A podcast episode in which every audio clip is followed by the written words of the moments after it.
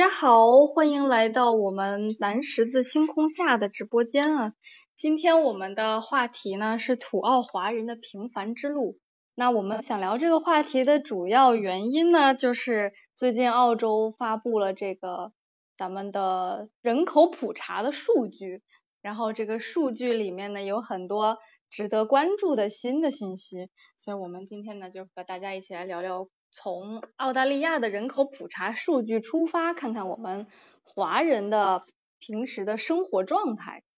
那我们今天呢，也请到了几位嘉宾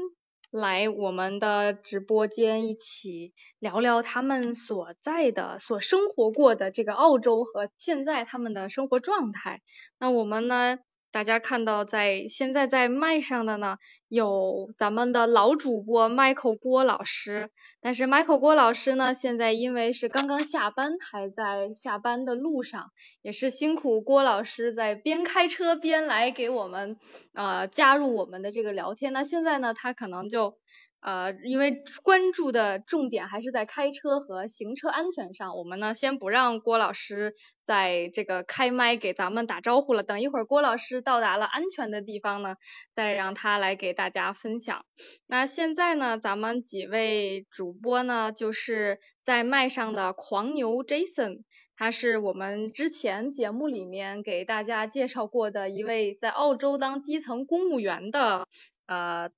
朋友，那来狂牛，你可以把这个麦克打开，然后给大家打个招呼。大家好，我是狂牛，来自中国。呃，我是因为疫情被困在澳洲，呃，为了谋生存，所以呢，现在在澳洲的政府里面做着一个基层公务员，呃，服务这个边远地区的人民群众。呃，这就是我。啊，能希望今天能跟更加多的朋友互相沟通聊天啊，因为我们这地方真的是。很偏远哈，现在我面前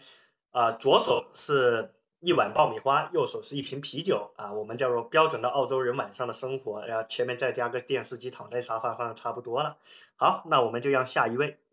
那个澳洲建筑知名建筑师 Tony 来介绍一下。嗯，大家好，然后我是第一次上这个频道，很开心认识大家。然后我是差不多一二年的时候来到澳洲，然后就来读大学，然后读研究生。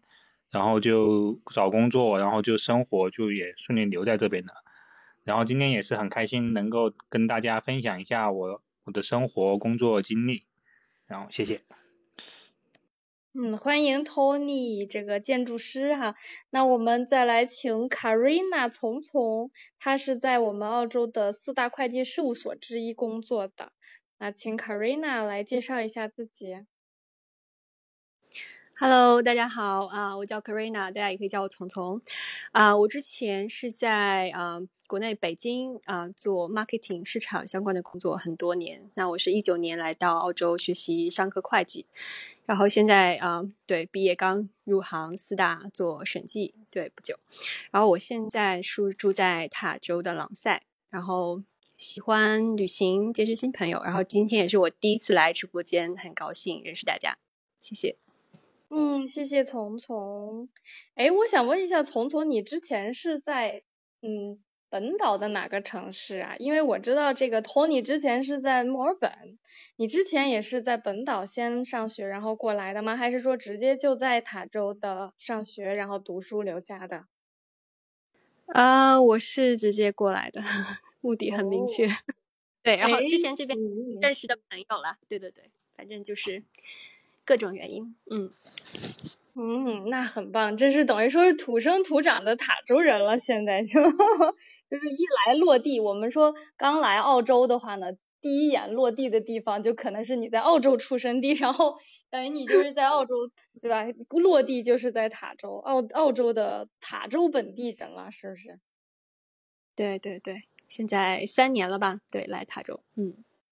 嗯，非常棒。那我们最后我再自我介绍一下吧。大家好，如果是我们的老听友的话呢，应该是知道我叫梅露迪 Melody 哈。那我是现在也是因为疫情和 Jason 一起哈困在了澳洲，现在已经来澳洲两年了。那我们目前呢是在塔斯马尼亚南部的小岛上，但是我们在呃疫情之前来澳洲旅游的时候呢，也去了很多的地方，所以现在呢属于半个澳洲人，现在在一家。呃，澳洲这边的学校里面做行政管理的工作。之前呢，我也在国内和其他的国家也都是做教育行业的，也很高兴能和大家在这里分享我们在澳洲的生活。欢迎大家来到我们南十字星空下的直播间。呃，还有就是再帮郭老师介绍一下哈，咱们老听友都知道 Michael 郭老师，他一直标榜着自己是个待业导游哈。那现在呢，郭老师因为工作在呃刚下班工作的关系还在路上，所以他随后也会加入我们。那再次欢迎大家来到我们的直播间。那我们现在呢，就是这这一期的主题是土澳华人平凡之路。其实最开始这个想法呢是 Michael 提出来的，他说，哎，咱们。澳大利亚统计局的这个人口普查发布了，咱们可以聊一期这个澳洲人的状态，澳洲人是澳，尤其是澳洲华人是什么样子的，生活是什么样子的，然后可能会有大家会关心和，尤其是在国内的听友可能会好奇，那在咱们本地的澳洲人呢，可能也会就有一些嗯更新或者最近生活的变化，也需要可以和大家分享和聊聊的。所以我们这个人口普查的数据是出发点。那简单的给大家介绍一下，在澳洲统计局最近发布的这个人口普查数据的一些亮点。嗯，澳洲统计局，我们是 Australian Bureau of Statistics，它最开始发布了这个人口普查数据是五年一度的，之前一次是二零一六年，所以很多我们现在的这个数据是和二零一六年对比的哈，它是二零。二一年做出的一个普查的统计，那今年呢刚刚公布的结果，那总体的话，澳大利亚的人口总数，我们这一次的统计的结果是两千五百万，两千五百四十二万两千多人，那这个数字呢是比二零一六年增长了大概百分之八点六。那统计的范围就是人口普查的统计范围，一般都是基于人口的实际定义了，就是包括所有的常住居民，就是其实也会包括一些呃，就是海外移民新进的移民以及在这边长期居住的居民，那不考虑其他法律地位和公民身份这一些，也不包括难民。对啊，那个补补充一下，就是这个人口普查，它还包括了，比如说像留学生等这些会在澳洲有长期居住，就虽然他们不是澳洲籍，但是在澳洲长期居住也统计在这人口里面。比如像我啊，我就属于呃中国人，但是在澳洲生活，所以他把我也统计进去了。嗯，对，谢谢狂牛补充。是的，我们这基本上就是留学呀，还有工作呀，他。就不算国籍，但是算居住。我们长期在这边居住生活的话呢，它就会算到这个人口里面。所以其实这个人口跟咱们国内统计户口可能不太一样。这个人口的概念是长期居住的，比如说你的签证，旅游签是不算的，但是比如说学生签证的，还有工作签证的一些呃长期在这边居住的，它就都算 resident，就算居民，澳洲居民。所以说它这个人口总数其实。统计了一些并不是澳大利亚国籍的人哈，我们其实在座的人大家可能都是中国籍，就是在这个麦上的大家很中国籍，但是呢是在澳大利亚的常住居民，这也可以看出来，就是澳洲人他对于这个常住人口人口的统计的这个概念，并不是说非得严格的按国籍区分的。那我们会发现，这个澳洲就是因为它是一个移民国家嘛，所以它在这个统计数据里面也反映出来了一个很关键的信息，就是一半以上的澳大利亚人，这个数字是百分之五十一点五啊，他们一半以上的自己或者是父母至少一方都是在海外出生的，也就是说他们是自己是第一代或者是第二代的移民，那就是说咱们两千五百多万澳大利亚人里面。有大概可能一千 至少一千两百五十万以上哈，都是以这个自己或者是父母至少一方是在海外，都是移民的后代啊，就是移一代或者移二代。那在这个统计数据里面，我们也看到华人是澳大利亚的第五大民族。那前面排的第前四名哈，咱们是第五嘛，华人是澳大利亚的第五人，第五名第五名民族。第前面四个，第一个是英格兰，第二个是澳大利亚本土的人，然后第三个是爱尔兰，第四个是苏格兰。就等于说，其实前四个基本上都是英语母语，然后就是英国后裔。那第五大民族，咱们华人的话呢，排到第五，已经是一个非常，就等于说是少数族裔里面最大的一个非常大的一个民族了。那我们普通话呢是第一大社区语言，就是其实华人哈，他统计里面的华人还包括讲粤语的，所以咱们的这个语言语言其实是分为普通话和粤语哈，普通话百分之二点七。使用呃全国哈使用普通话的人口是百分之二点七啊，广东话百分之一点二，等于说咱们除了英语之外哈，普通话是使用最多的语言，说明咱们华人在澳洲占的比重还挺大的，而且咱们华裔人口不断增长呢，嗯，等于说就是华人整个群体在澳洲的影响力就是在不断增加哈，其实华人的家庭大家都会非常重视语言和文化的培养。那我们其实今天呢，也希望大家可以，比如说分享一些大家在呃华人社区啊，或者说在自己家里，比如说语言和文化方面的一些体验。尤其是咱们华人都特别重视，比如说父母会让孩子学中文，大人孩子都是大人跟孩子说话说普通话，出去的时候用英语，但是在家里都要强调学中文，还有送孩子去周末去中文学校学中文。我之前。就教就是在咱们社区学校教过中文，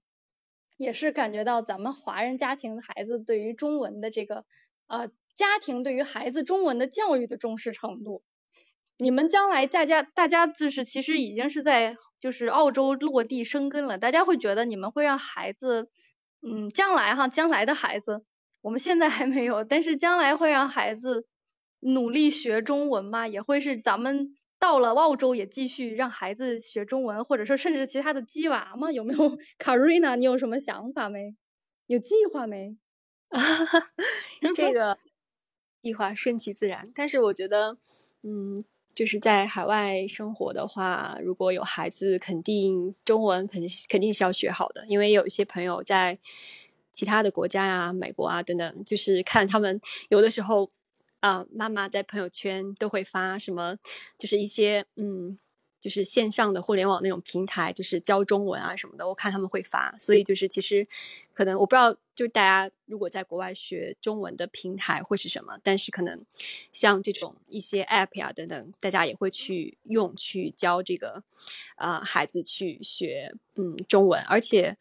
我觉得不光是我们自己的，就是孩子吧。我是认识，就像你刚才说过，有一些可能，呃，是父母至少有一方出生在海外，比如说另外一方是啊中国人啊，或者等等。那他可能是生活呃出生在这边，但是呢，我也看就是他们有认识的朋友，他也说就是自己在学习中文。对，所以我觉得中文啊，就是不管是从我们的文化传承，还是说你将来就业啊，然后在就是。global 背景下的一个发展的话，我觉得，嗯，这个是肯定是要好好学习的。对，嗯，哦，你说的那个在线平台，我也看到过好多广告，他们精准定位到了我。嗯，那个我也来呃插一句哈，就是我觉得在澳洲这里哈，跟别的那些西方国家有些不一样呢，就是他们。首先，就像刚才梅鲁迪老师他有讲嘛，我们有百分之五十一其实都是移民人口，所以他对于那个叫多文化背景还有多语言背景的一个包容度是特别高的。啊，我以前哈啊听过故事啊，就在英国和美国都会。啊，有人在路上说说中文啊，然后会有一些当地的人说啊，你们为什么要说中文？为什么不说英文？你来到我们这个西方国家就得说英文。但在澳洲呢，这个事情是不可能发生的啊，对，这种是严重的歧视哈啊，是可以被告上法庭的。呃，而且呢，在澳洲会反过来，就比如有一些时候啊，有一些华人他们呃，比如停车啊。就就停停在一个不能停车的地方，然后开罚单，然后这个华人会说我看不懂你这个标志牌，因为你没有写中文。啊，所以他们就会不交罚单啊。当然，它就导致很多的这种啊不同地方哈，它其实会有中文呐，还有一些别的语言的那些涵盖。但是啊，反正在澳洲这里哈，呃，不会说要求所有人都必须啊说英语说的很好，就不会英语甚至带口音，他们会觉得这是很正常的一个行为啊，并且哈啊，像刚才那个梅露迪老师有说过，这个普通话。作为呃除了英语之外最大的一个呃澳洲这里的一个一个非官方语言，其实，在大概一个多月前吧，这个澳洲这里的那个 SBS 这边还讨论了要不要澳洲设立一个第二个呃第二个官方语言。啊，其实我们说，如果真有第二个，可能就变成中文吧，因为中文使用的那个人数其实最多的，除了英语之外最多的。啊，对于我来说当然好了，但我觉得这个可能性不是那么大，因为如果真的把中文做成官方语言，就意味着现在所有的英文文件都要出一个一模一样的中文文件的版本，其他的成本还想想都知道很高哈，所以。政府的工作量也太大了，如果所有官方文件都要不同的语言的话，还要多少？不过这样的话，我们学翻译的同学，我也学过这个大体翻译的，学翻译的同学就比较好找工作了，也是个好事儿啊。从咱们自己找工作的角度来讲，嗯，对，但但我知道，嗯，作为政府的角度呢，是应该不会干这件事情的，因为这个投入实在太多嘛，并且。呃，在整个澳洲，呃，他自己的法律里面，呃，他的宪法也有规定，澳洲的国家语言其实是英语，啊，它只不过是啊，英语作为国呃国家官方语言，但同时它也很包容很多啊不会说英语的人，啊，他们都可以很好的那个在澳洲生活，呃，甚至包括在一些。我们称之为叫澳洲这里的华人宇宙中心哈啊，特别是在墨尔本和悉尼，就有一些地方有一些华人，他们是一句英语都不会说，就真的是一句都不会说，可能连 hello 都不会说的，但他们日常生活完全不受影响啊，包括他们在任何的买菜啊、坐公交啊，全部都是说中文啊，照样也能行得通，因为那种叫一个社区里面的内循环，就华人占了绝大多数了。对，在我觉得就是在本岛的一些地方，可能就是华人居住相对集中，啊，会也会有很多的唐人街啊，唐人呃华人社区，所以在啊这些集中的区域生活的话，尤其对父母老人，可能就是会比较方便一些。我觉得，那这方面可能塔州，我觉得嗯，可能大家还是 local 会啊比例会偏多一些，嗯，我这样觉得，而且我觉得。对，就中文在我们工作中的话，所遇到的有一些客户呢，其实他可能，比如说资方是在国内的，是中国的，对吧？他跟可能澳洲的去合作或者怎样，那我们可能看到的一些文件也是中文的，所以那这个时候，其实 作为一个中国人，或者你将来懂中文的话，嗯，那肯定是一个优势了，因为只有可能你可以看得懂，你可以就是。去理解，或者是说讲给你的同事，对，所以会有这样的情况。嗯，托尼，你把麦克刚才已经解除静音了，你想说什么？来。啊，就是说我也是想从自己的经历来对这个问题进行一下发表意见。呃，我我之前呢有有过几段工作经验，然后呢也都是在华安公司有有两个，然后现在是在一个嗯本地人的公司，但之前华人公司呢就出现。就有非常这种极端的现象。第一个公司呢是一个老移民的公司，他们在家呢就可能老移民吧，然后自己英文也不是特别好，所以说就对小孩也很担心。在那个年代呢，可能信息也不是特别发达，所以他们就会全程都跟小孩讲中文。然后我当时上班的时候，他们还要带小孩去上中文补习班。然后，但第二个呢，他们就是比较年轻的这种新移民，可能也就嗯三十五。到四十岁之间吧，就比较年轻的，然后他们在家呢就会跟小孩就会讲中文，然后，然后就这种意识呢就会强强一点，就不会说就担心小孩英文不够好啊，吃了他们不该吃的亏啊这种情况。对，然后这种就会也会让这种小孩有这种不同的这种形容，就比如说你的小孩是芒果人还是香蕉人，香蕉人呢 就是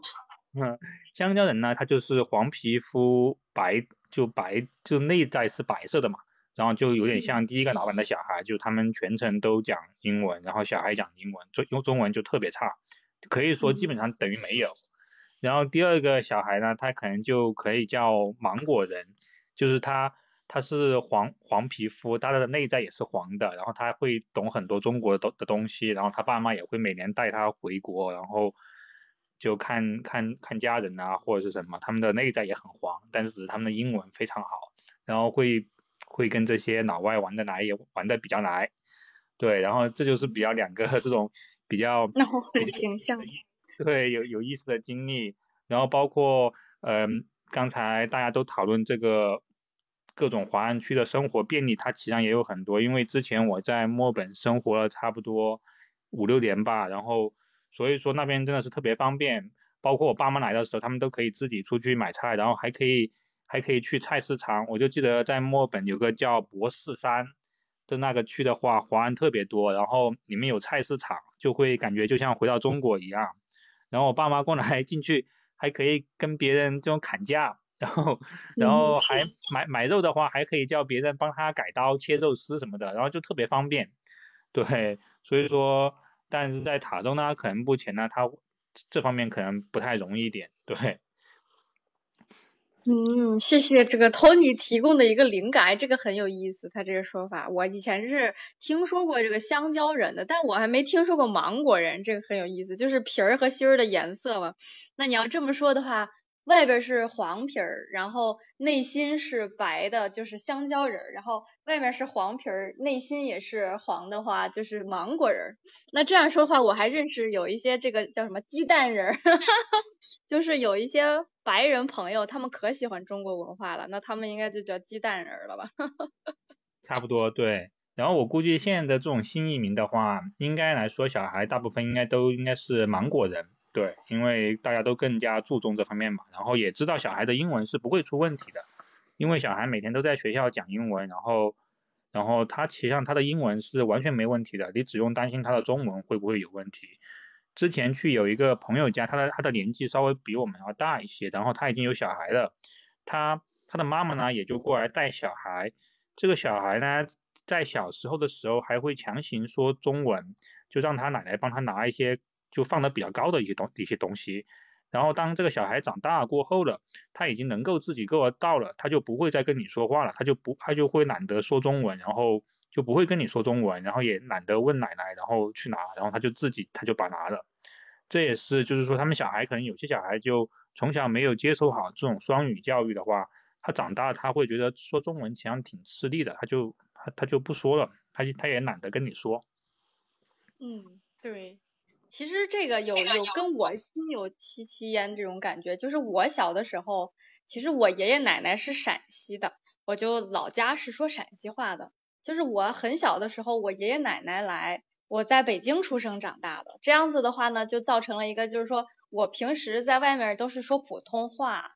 然后呢，比如说我爷爷奶奶呢，他们是说陕西话的。那我小的时候还是会的，我觉得我的我语言天赋还是可以。但是后来在我长大了，我就渐渐的忘了，就是或者说也不是说忘了吧，就是用的少，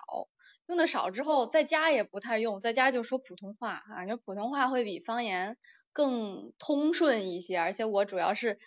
平时就这么说话。也不太会切换，就是听这个陕西话的人，因为毕竟我父母也是都会说普通话，所以确实我的这个老家话呢就没有那么的流利了。现在还会一点儿，就能糊弄糊弄不懂陕西话的人。但是后来其实我主要也都是说普通话。我觉得其实咱们听友如果是没有在澳洲的话，像在国内的听友也可以分享一下，比如说像你自己家乡的方言。在你现在所生活的城市，你还在使用吗？或者比如说你的孩子也是主要说普通话吗？那他还会比如说和孩子的爷爷奶奶，比如说讲家乡话吗？这个是不是会有一种鄙视链呢？那大家如果有什么想要分享的，都欢迎你们举手上麦哈。等你们举手，然后我们这边就可以邀请你打开麦克风，然后上麦来给大家都分享一下，比如说咱们在自己家庭教育里面，尤其是我们现在这几位在麦上的哈，除了郭老师，我们几个都还没有孩子，所以呢，有欢迎有这个家庭经验的朋友、听友们，如果有想分享的话呢，也欢迎大家举手上麦哈，然后我会邀请你上麦来给大家一起聊聊。哎，Michael，你是这个开麦了吗？Michael 到家了吗？对，我到家了，大家好。实在不好意思，今天迟到了，又迟到了。不是，应该还是第一次迟到。上次是在停车场，下班直接就进车里去打了。因为今天捎了一个同事回家，他的车在半年以前撞烂了。然后你知道现在在澳洲买车很难的嘛？我等于义务给他当司机当了半年了，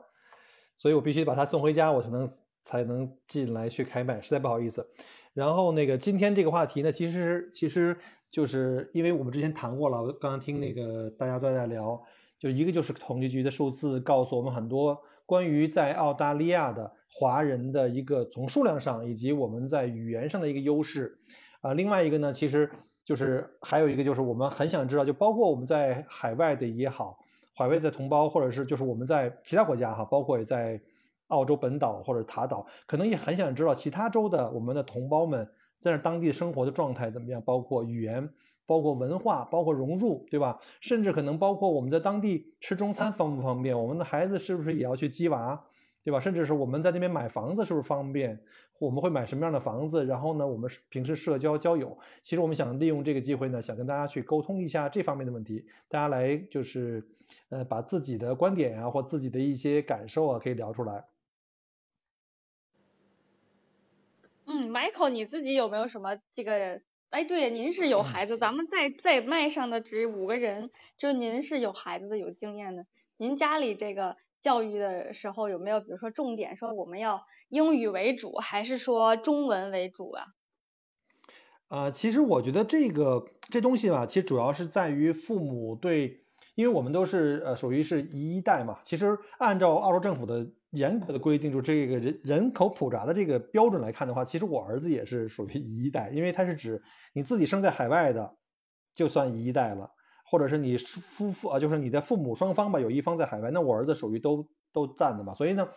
所以呢，当初我们来的时候呢，其实就是我们自己的态度，父母的态度对孩子将来的取向是很就是有直接的影响力的。嗯，坦白讲，我刚来的时候，我是。就是像绝大部分的这个中国的父母一样，第一我是很担心，因为我们家孩子来的时候很小嘛，他刚刚才上在国内才上小学一年级，然后呢那个时候他对他的英语就是二十六个字母的顺序可能还将将才搞明白，所以等于基本基本上一张白纸，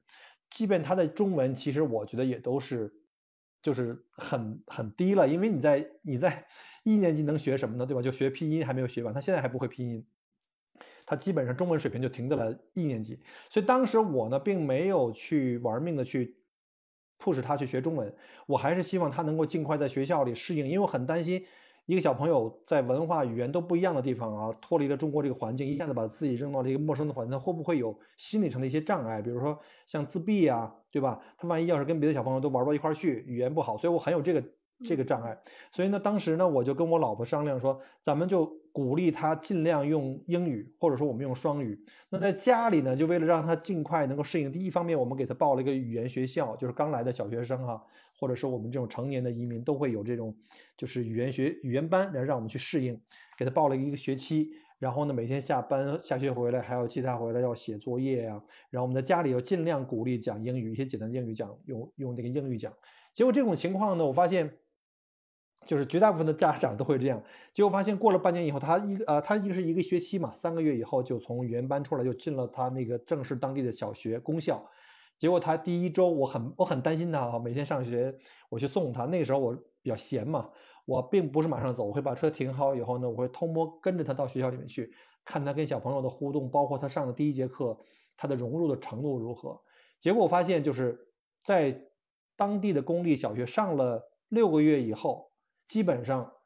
我就不会再有任何担心了。我反过来可能会担心说，他可能中文确实是一个他的短板，因为在那么小的一个孩子，他的基本上一张白纸，他学什么东西都可以学得非常非常地道。我发现他回家以后跟我们讲中文的比例逐渐在减少，然后呢，因为他很小，很多词汇新学的词汇他不知道中文是什么，就包括现在也是哈。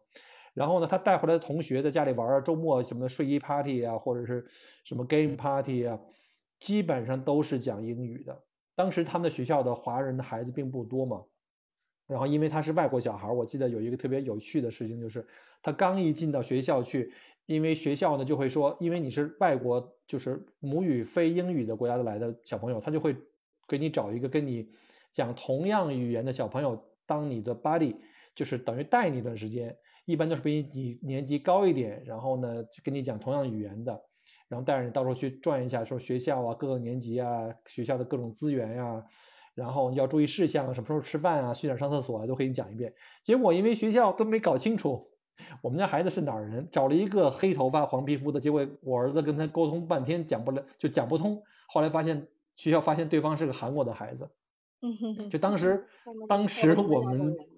对当时我们家孩子来那个学校的时候，在当时的时候应该就。如果我没有搞错的话，可能就没有几个中国学生，或者说可能就还没有，至少在他一个那个年级里面只有他一个中国孩子。现在同样的那个公校里，据说可能有五分之一是中国来的孩子啊。所以呢，我觉得各位家长呢，其实我觉得刚来的时候还是多关心一下他的英文，他的融入的情况。但是呢，不要太 push 他，他的英文的速度长得是非常的快，就是远远比我们进步的要快。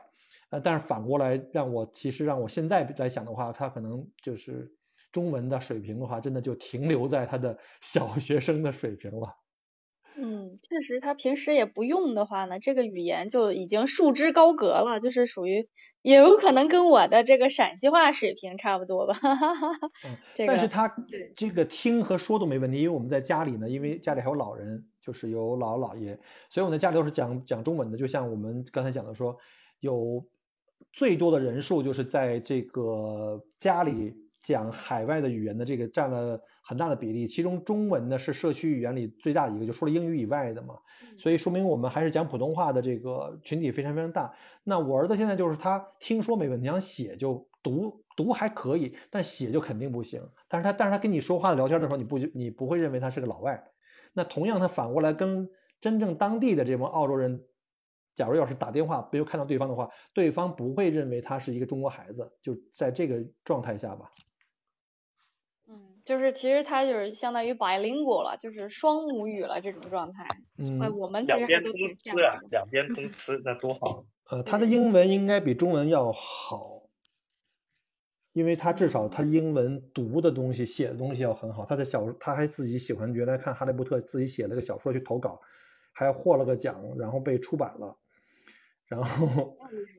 这就是对，但是他中文就不行，他中文不可以写，他他就是就是这种水平。就我相信，可能绝大部分我们来到澳洲的这个就一代的父母带着小朋友来的，可能都会面临这样的问题。但是我呢是那种就是心比较大的父母，我觉得呃无为而治吧。我觉得这个就是我们会尽量去熏陶他，不光是中文的这个文字语言文化。可能还有很多我们的这个，毕竟我们这个上下五千年了嘛，对吧？就是我们在这个炎黄子孙，我们还是希望我们的第二代能够把中国文化比较传统的东西能够继承一部分。当然，他的在将来我儿子的在下一代，那我就可能就很难有这个就影响力了。那至少你能做到自己的孩子，对吧？跟你沟通最多的，你还是能够有一定的影响。我觉得就是这样吧，就是我不会特别。极端的，像很多父母说，一定要把中文学好，甚至还要写大字，还有什么？我觉得就是就是无为而治吧，顺其自然。嗯嗯，哎，我也特别同意您的说法。就我将来也有孩子的话，虽然我是做语言学的，但是我并不要求他非得双语都流利，尤其是中文的话，写确实是一个问题，因为我们的中文它是有图形化的这个文字的，而不是像英语的话，它是拼音的。英语其实你会读就会拼，会会说就会拼了。就是写和说其实它是以一条路的，它没有任何的新的系统。但是中文的话，其实写字它是一个单独的系统，相当于你要重新掌握一套符号体系。掌握了这个中文的符号体系，书写的话又是另外一个新的挑战。所以其实我觉得这个要求。只要他不在这个语言环境里，如果他真的要学中文的话，难度还是有点高的。嗯，我个人是同意 Michael 的这个观念，就是说孩子如果不喜欢或者说不是特别感兴趣的话呢，中文达到基本能听说和交流的这种程度可以了，就不用非得让他去学写中文字或者读中文书或者学成中文系水平什么的，那个都不需要。所以其实也是，确实也是环境决定的，毕竟环境的咱们这个大环境官方语言还是英文嘛。所以就是，毕竟英文是主要的沟通交流使用的语言，所以我们其实，呃，人是这个这个叫像呃刚才 Tony 说的对吧？咱们人是这个呃他他就算是香蕉人或者是这个这个芒芒果人都不重要，重要的是他现在呢有这个在澳洲生活和这个发展的能力和这个有一个文化的背景和基础。这个就可以了。那这个文化说到文化背景和基础呢，我觉得其实这个语言吧，语言还都是嗯表面上看不出来的。我觉得可以看他吃什么，这个就真的是能特别特别体现出来。就是咱们基本上大家在海外，就算你中文说不利落的孩子，他也会爱吃中餐。就是中华饮食文化博大精深啊，所以其实我感觉就是文化它也是不止一个方面嘛，也是多多个不同的角度综合起来的一个生存的状态。那这个语言这方面呢，当然是中文。那还有比如说像我们的饮食习惯，还有比如说处理不同问题、看事情的角度，一些价值方面，它只要能够在中华文化的背景下比较的。能够就是了解我们的华人的文化，其实就没有什么问题了哈。说到这个吃，我觉得这个我自己特别特别有体会。咱们就是刚来澳洲，很多人都会想着要吃中餐。就是虽然咱们来到了海外，有各种不同的西餐的选择，在国内的时候我还是觉得哎西餐还挺高档的或者怎么样的。后来出国了之后，出国久了，基本上就只想吃中餐。毕竟我因为之前是在英国嘛，英国真的是以以黑暗料理闻名的国度，基本上出去没什么可选的，鱼和薯条都已经吃烂了，真的完全不想再碰。就是，所以我的就是胃真的是中国胃，就不管我的孩子，我觉得哈，我的孩子不管他说什么语言，他这个肚子里面肯定装的都是中餐长大的，所以说这个我倒是完全不用担心，他肯定是爱吃中餐，因为确实。我觉得哈，中餐是最好吃的呃饮食体系了，不知道大家同意不同意？你们有更喜欢的吗？比中餐更喜欢吃的东西吗？我肯定完全同意，中餐还是 对非常丰富。然后我相信大家现在想回国呀等等，最最大的动机之一就是想回去吃各种的好吃的，因为每个地方就是风味小吃都不一样。对这边我觉得还是吃的会。相对单调一些。然后我有一个朋友，他在这边 local 公司，他就说，嗯，同事们每天带饭就是，比如说带个三明治啊，或者什么的吐司啊，然后就热一热就吃了，或者怎么样，就吃的很简单，或者是 pasta，对吧？然后他就换着花样，可能每天自己做中餐，然后有的时候会包饺子啊等等，然后也分享给同事。对，所以就是我我们可能看。他们吃的太简单了，就是，对，就是没有我们中餐的丰富性。但是可能就是，大城市中餐的选择会多一些。但是像我们在朗塞这边，就是现在中餐就很少，所以可能如果想吃的话，平时要自己做，或者是说，呃，找一些替代的亚洲的餐，像越南啊、日本日餐这种，对日料，嗯嗯。对亚洲的都还是不错的，对，相对于西餐来讲，还是亚洲菜好吃。嗯，我我觉得是这样哈，我我吃这个中餐，我觉得我都吃的没有我的一个同事多。我同事是个呃地地道道的西人哈，他们一周七天至少有六天他在吃的这个中华料理的那种感觉。我我还记得我那时候拿了个电饭锅，然后回来，然后呢，我一拿回来，我跟他说，哎呀，如果你想用，你也可以用啊，你不会用的话呢，我还可以教你怎么用。他说啊，不用不用不用，告诉我怎么用，我会用的。我当时想，肯定这人谦虚嘛。然后后来发现，只要哪哪天我我休息了，我不在这个呃，我不在我宿舍这边住，只要一回来，我发现他就在里面煮好米饭了。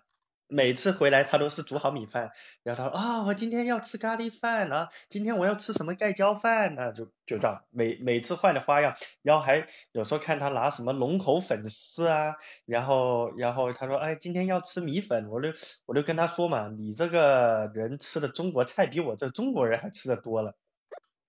嗯，那你这种案例在我。遇到的还蛮少见的，我所，但我我认识的就是可能西方人或者是说其他国家的朋友们，他们可能对于中餐的认知，我觉得最著名的就是火锅，对，然后这个一说起来，很多人还是非常激动，火锅呀、饺子啊，就是这这两个可能我觉得在他们的概念中是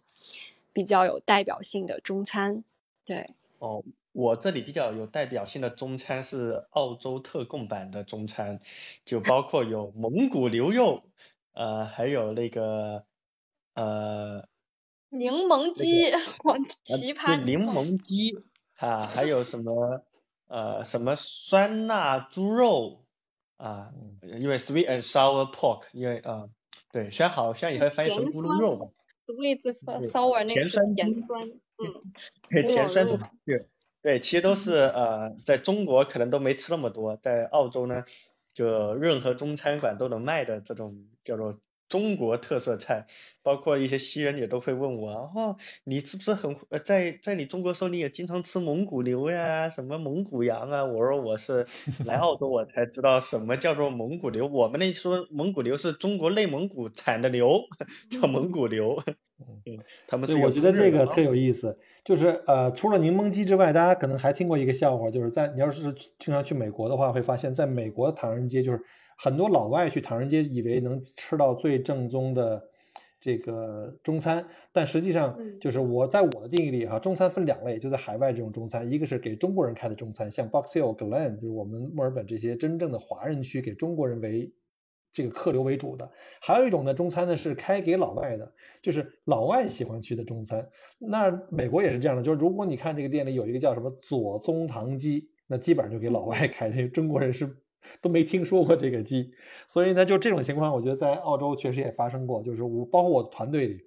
然后呢，我去上班的时候，有时候去跟同事一块聊天。他说：“他说，哎，我特别喜欢吃中餐。我说，那你喜欢吃什么菜呢？他说，我最喜欢就吃的就是刚才你说那除了那个 lemon chicken 啊什么之类的，什么 sweet sour 什么各种，它是 sweet sour 就是酸甜口的各种菜，sweet sour 什么这个肉啊，sweet sour 那个肉啊，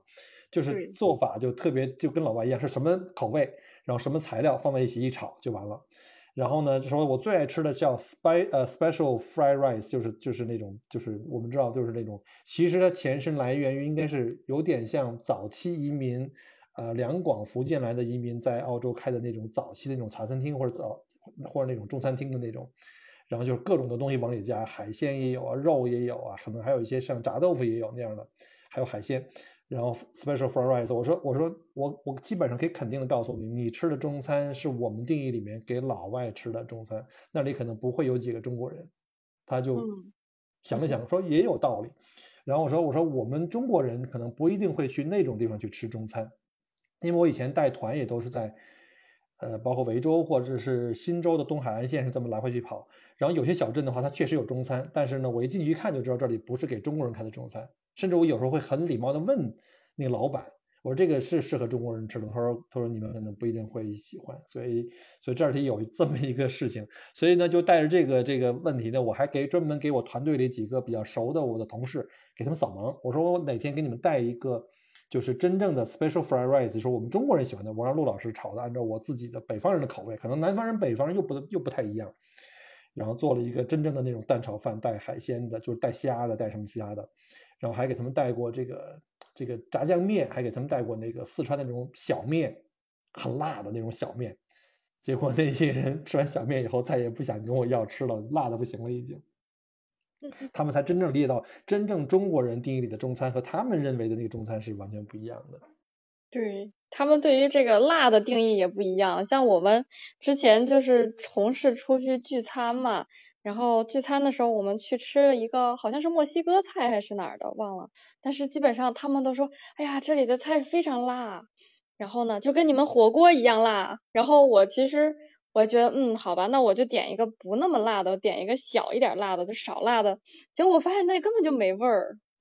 然后呢，我就我就给老板说，我能不能现在就是能不能我再点一个就是带辣的？然后我就觉得这主要是那个吃的没味儿。然后我吃了他那个最辣的，其实也就可能就是咱们的那种普通辣的水平，我感觉可能那个墨西哥人他们也这个本地化了，他们怕 把这边 local 辣的，其实墨西哥菜应该挺辣的，但是他们也 localize 就是本地化了。我们这个这个餐饮确实中餐的话，两套餐两套餐单。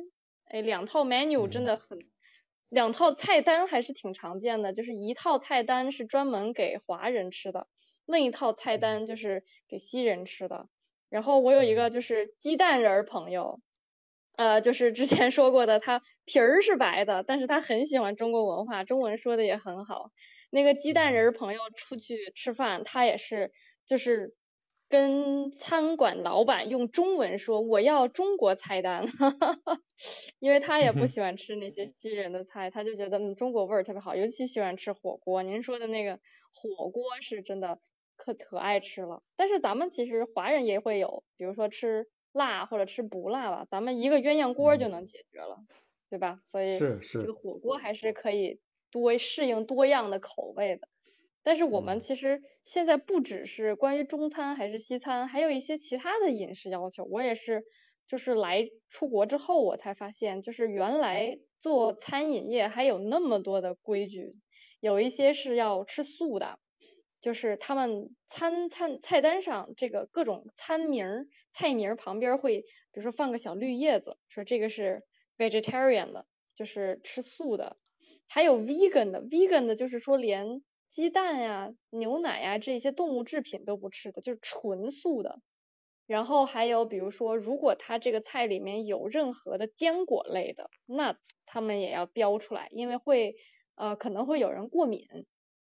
然后还有比如说有一些人他是乳糖不耐，然后就会有人再会专门标说这个是 dairy free，就是没有乳制品，或者说是啊还有人是麸质过敏。对吧？gluten，好，所以就会有一菜，有些菜是对 gluten free，就是没有无麸质的菜。还有一些，比如说像呃伊斯兰教，他们是要吃清真的，就是肉也是吃特定的食物。然后呢，现在我们这个团队，因为就是现在工作的时候，我们这个做 admin 这个个行政管理这一块，我们大家比如说组织一次聚餐，会要记大家的这个饮食习惯嘛。哇，我们这个团队简直了，就这个饮食习惯都能出一个菜单，就是首先是要有些人是吃素的，有些人是乳糖不耐的，有些人是这个过敏的，还有是要吃清真的，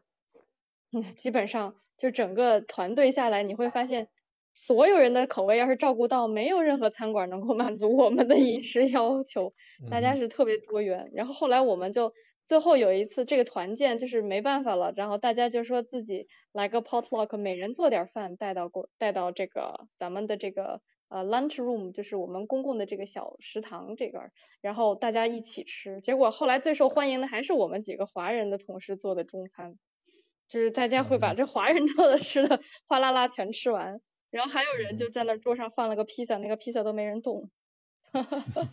因为平时天天在吃披萨吧，呃，其实 其实我就是咱们看到就是刚才讲过那个关于人口普查这个，就是发现澳大利亚多一半的人都是都是海外移民来的，他带了很多不同的文化，包括语言，包括餐饮的习惯。但是我发现就是在你随着你。在澳洲生活的时间越来越长，其实，在每一个自己特有的民族的，他有自己的生活习惯跟饮食习惯，但是他也会慢慢的，因为澳洲是个大熔炉，对吧？各种文化的这种混合，他也会慢慢的侵蚀、影响，或者是他也会把触角插到别的文化里面去感受一下。反正我自己就是你刚才说那个，就是我相信你们可能来的时间没我。目前那么长，我是十一年。就刚开始的时候，我基本上只吃中餐，就是我觉得，哎呀，吃西餐简直了，那个西餐我都不喜欢。其实我们可能也比较偏，因为西餐是特笼统的概念。因为在比如像在墨尔本吧，墨尔本被号称这个咖啡之都，也是这个各民族混杂度最高的地方，也号称是这个整个澳洲最接近就最像欧洲的地方。其实后来呢，因为我做旅游。走出家门，有的时候不得已去尝各种的吃的东西，就会发现其实澳洲当地所谓西餐又有很多不同的这种特别细的分分类，像这种真的这种叫 Aussie 本地的这种的，或者有这种意大利风格的，或者是希腊风格的，还有是这种地中海式风格各种风格的吧，加在一起，就包括像印度的，还有像尼泊尔的，但是他们可能比较接近。我会发现其实。其他的民族的人也会在互相尝试，它慢慢变成了一种混杂的一种文化，甚至产生了一些衍衍生品。这东西你说它是呃亚洲餐或者中餐呢或者日餐呢，也有可能带有一些它本地的一些就是澳洲其他民族的一些的一些习惯或者一些做法。我不知道你们有没有这种感受？因为我后来就发现，我出门除非有一些特别的一些吃的好吃的，比如说像我家里边老人不爱吃辣，所以呢我要想吃火锅呢，我会。跟我们家陆老师还有小孩出去专门去吃，比如墨尔本有那个新开的那个什么海底捞，我不知道塔岛可能还没有哈。然后呢，但是对，呃，所以在墨尔本 生活生活质量还是不错的。然后呢，我就会发现，我也会有意识的去尝一些西餐的馆子，或者是一些马来西亚餐，或者一些呃印度餐。结果我会有一些小的惊喜，就是我就是前不久也是发现过一家马来西亚餐，可能是我们目前。在我们在 Roville 附近发现的最好吃的一个，甚至比我周围的这几个中餐都好吃。我们差不多一周要去多的时候要去两次到三次。那家老板一下子就跟我们就特别特别熟了，然后那家做的非常非常不错。后来我发现，其实你勇敢的去，因为反正也是多文化、多多文化、多种语这种这种呃餐饮的可以选择嘛。而且那家马来西亚餐也是非常非常正宗的，就是很多当地就是。马来西亚人或者是东南亚这些 ASEAN country 的人会去那儿吃饭，包括什么这个马来人啊、印度人啊什么都会去。所以我后来我发现那家真的是不错。那西餐呢，在我们家门口也有一家，就是原来我好像发过什么什么其他的平台了，就是那个 Stones 啊，这个是不是上次那个哎对，那个谁去吃过？对对，你们俩来墨尔本也去吃过。其实我倒建议大家呢。可以勇敢的从我们中餐自己的这个范围里面走出去，你会发现很多还不错的，就不是所有的中餐就是西餐都我们都一竿子打死了都不好吃，其实有一些还是相当不错的，呃，就是下次下次你们来吧，下次你来我带你去，我认为我目前吃过最好的一家汉堡店，在那个莫宁顿半岛的最最端头那个小镇索伦托，哎呀，那个特别特别棒啊，就您那一个汉堡就二十五刀，但是非常非常的值得。嗯，好的，没问题，下次一定我们就是等期待着下次到墨尔本重聚。哎，就像刚才 Karina 也提到，Karina 她说啊，如果是没有中餐的话呢，其实就是吃日料啊、韩餐，还有这个东南亚的很多风味也是很不错的。我们现在也觉得，我们上次就是吃的这个，上次吃的是马来西亚菜吧。感觉也是一种很很好吃的不同的风味。总之就是，其实只要这个东西好吃，不管它是哪来的，大家都是不同的口味，还都是可以能调成爱吃它的样子啊。我发现其实不只是大家新移民的这些文化和饮食，其实我哈就是哎，我我上个月刚看那个麦当劳，它出了一款饮料，他们这些本地化做的还都挺好玩。他们这个饮料是。应该就是一个普通的咖啡，但是这个咖啡它加了一款咱们澳洲土著的这个 wattle seed，就是他们土著经常用来做食物的一种植物的种子吧。然后我也不太了解这个植物具体是什么。然后他们这款咖啡呢，其实只是加了这样一种，加了个 wattle seed，然后他们就管这款咖啡叫做 Australiano，就是把这个咖啡命名为澳大利亚咖啡。嗯我还没有尝试过，你们有喝过吗？有喝有人我喝过，我喝过。这个怎么样？它刚特别吗？它刚出来一星期我就去喝了。那我去麦当劳专门去晚上请请朋友去聊天嘛，正好我们四个人一人买了一杯。我特别推荐，大家可以去试一下。尤其是有很多我们的华人可能到现在还没有养成喝咖啡的习惯，这款咖啡就是对于你对咖啡没有什么感觉的人，也我也特别推荐，就非常容易入口啊。嗯。所以其实就是它那个接近摩卡，但还不是摩卡，味道还是不错的，相当不错。嗯，就是能喝出它，比如说有一个特别的香气，是这个 water sea 的这个。对对对对。哦。就会，它会让你喝完以后，你会想，哎，下次我一定再喝。啊，那不错。对，应该是有点茶吧，其实就是有点像，是但是哎呀，很难形容，很难形容。但是 我我隆重推荐，就是我很少推荐什么这种东西，因为这个有的东西你众口难调，你推荐的话可能有人会不喜欢。但这款咖啡我特别推荐，尤其是像女士或小朋友，或者是可能以前对这个咖啡不是特别喜欢咖啡这个苦的感觉的，这个咖这款咖啡非常推荐。嗯，我之前在香港喝过一个鸳鸯，我之前不知道什么叫鸳鸯，然后后来我发现它其实是茶加咖啡，然后做出来的一个鸳鸯饮品。那这个嗯我觉得可能也是一个，就是因为他说是体现了澳大利亚特色的一个 mixed blend，所以我在嗯想，哎，它既然是澳大利亚特色，应该还有就不只有土著，也有咖啡，还有茶吧？因为毕竟你想，咱们这个亚洲来的，像印度还有中国，这都是茶文化大国，对吧？所以说，我觉得它如果真的是 Australiano 能体现出咱们澳大利亚特色的话，应该是这种多种文化，外来的加本地的，大家都在一起。如果它真的嗯能代表澳大利亚的话，那应该是又有茶又有咖啡，然后又有本地的土著文明啊、结晶的这些作物种子，对吧？他们所有的风味都在一起，然后调出一款澳大利亚人的嗯咖啡，叫做 Australiano，还是挺不错的。嗯我一定麦当劳此时应该打广告费，谢谢。嗯，对，这边可以插广告我发现咱们不小心把这个把这节目聊成一个吃播了。呃，还是这样 哈，就是各位的听友，如果你们是刚进来，其实我们不是个吃播啊，我们是想利用这次澳大利亚的人口普查呢，然后来介绍一下中国我们同胞啊，就是中华文化、我们的语言和我们的华人在澳洲的生活的业态。刚才是因为我们几个太馋了，就老在吃说吃的哈。其实我还想再聊一个，就是其实我们华人来到澳洲移民，我们有很多的角度要去接触这个社会啊、包括像刚刚我不知道，我没有提前问啊，就是这个我不知道 Tony 还有 Karina 你们有没有就是结婚生小孩儿哈，就是如对孩子的教育可能是我们华人一个特别的一个地方，还有一个就是呃我们在澳洲我们找工作，我们包括我们刚来的时候，我们在语言方面有没有什么障碍？